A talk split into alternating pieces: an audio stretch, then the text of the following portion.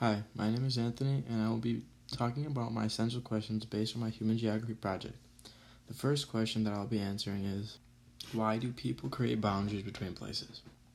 Boundaries are protectants against another force that can try to do damage or harm to another group.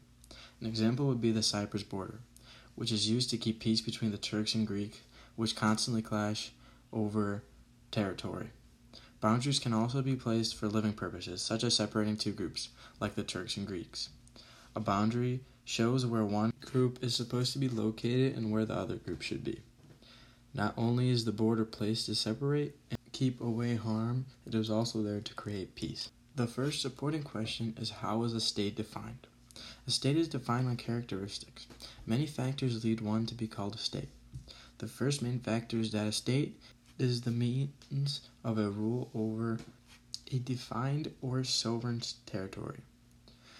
This means that to be classified a state, you need to have a mean of rule in a political entity that is represented by a centralized government. Also, if a state levels taxes and operates a military and police force, it can be considered a state. And if a personal government is present, it can also be recognized as a state. An example of a state that most people call countries are France, Germany, and Japan. The second supporting question is how do humans divide themselves politically?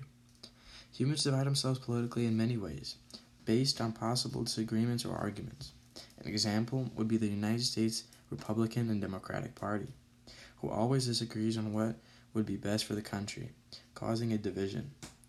The example used can also be occurring in different areas around the world just through different parties or beliefs. When one group in a state or country believes in something opposing the other group in the same country, it can cause them to disagree and divide, even though the people are in the same country. Therefore, politics have a very dangerous role in society and can cause physical and verbal violence. The next question I will move on to is the third supporting question, and that is how are ethnicities distributed locally, regionally, and globally? Different ethnicities are located globally, locally, and regionally. Locally, in a small area, there is usually a mixture of types of people blended in with, with each other. For example, a town like Mundelein, which consists of Hispanic and white races. On a regional scale, such as the states and countries, many more ethnicities can be present. Regionally, there can be dozens of ethnicities blended through each other or separated by towns. Ethnicities gather in more mostly clusters. They like to be where it is most like home, causing these distributions. Lastly, on a global scale, this is looking at the human existence. This is a much broader ethnicity distribution. In this case, ethnicity started off in continents continent has a specific type of people or ethnicity. For example, South America.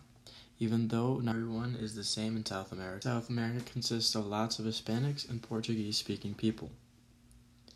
Africa consists of mostly the black race.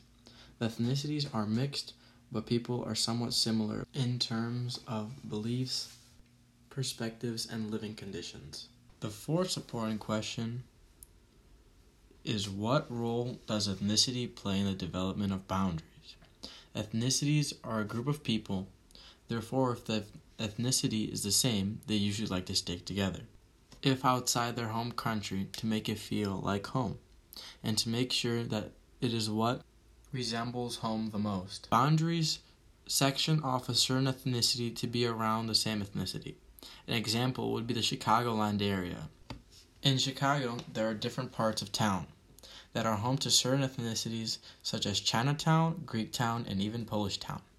These ethnicities and the many others have gathered together, forming a small border. Even though each town has created its own small border, it can be home to others.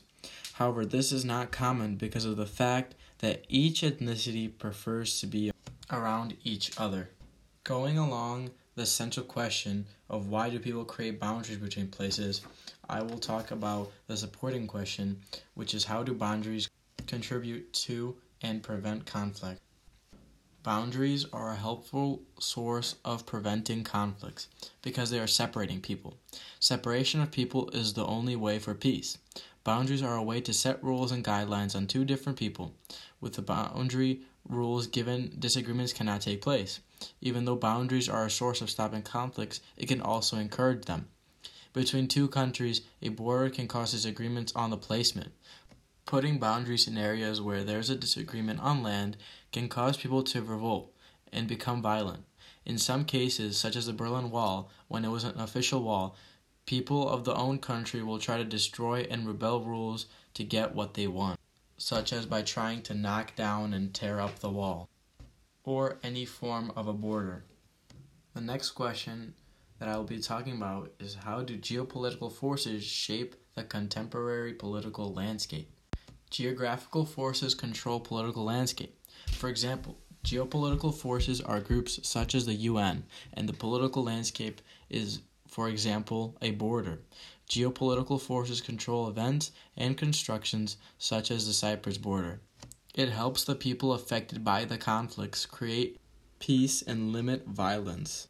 Geopolitical forces are very important to the world. They can create peace and support a country in danger.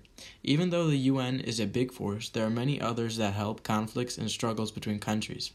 This support is the reason there are there are less world issues every day. With the support of others, many more benefits are taken out.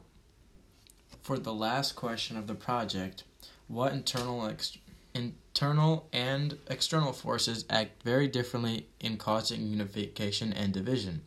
External forces are those outside a community that can purposely try to separate one for their benefit. External forces can also help unify a group for their benefit of the areas around them and themselves. However, internal forces can build strong relationships within themselves, causing their own people to unify. They can also divide by causing disagreements between two of the same people. Uprising over disagreements or tensions can cause everyone to split, which causes disruption in daily peace.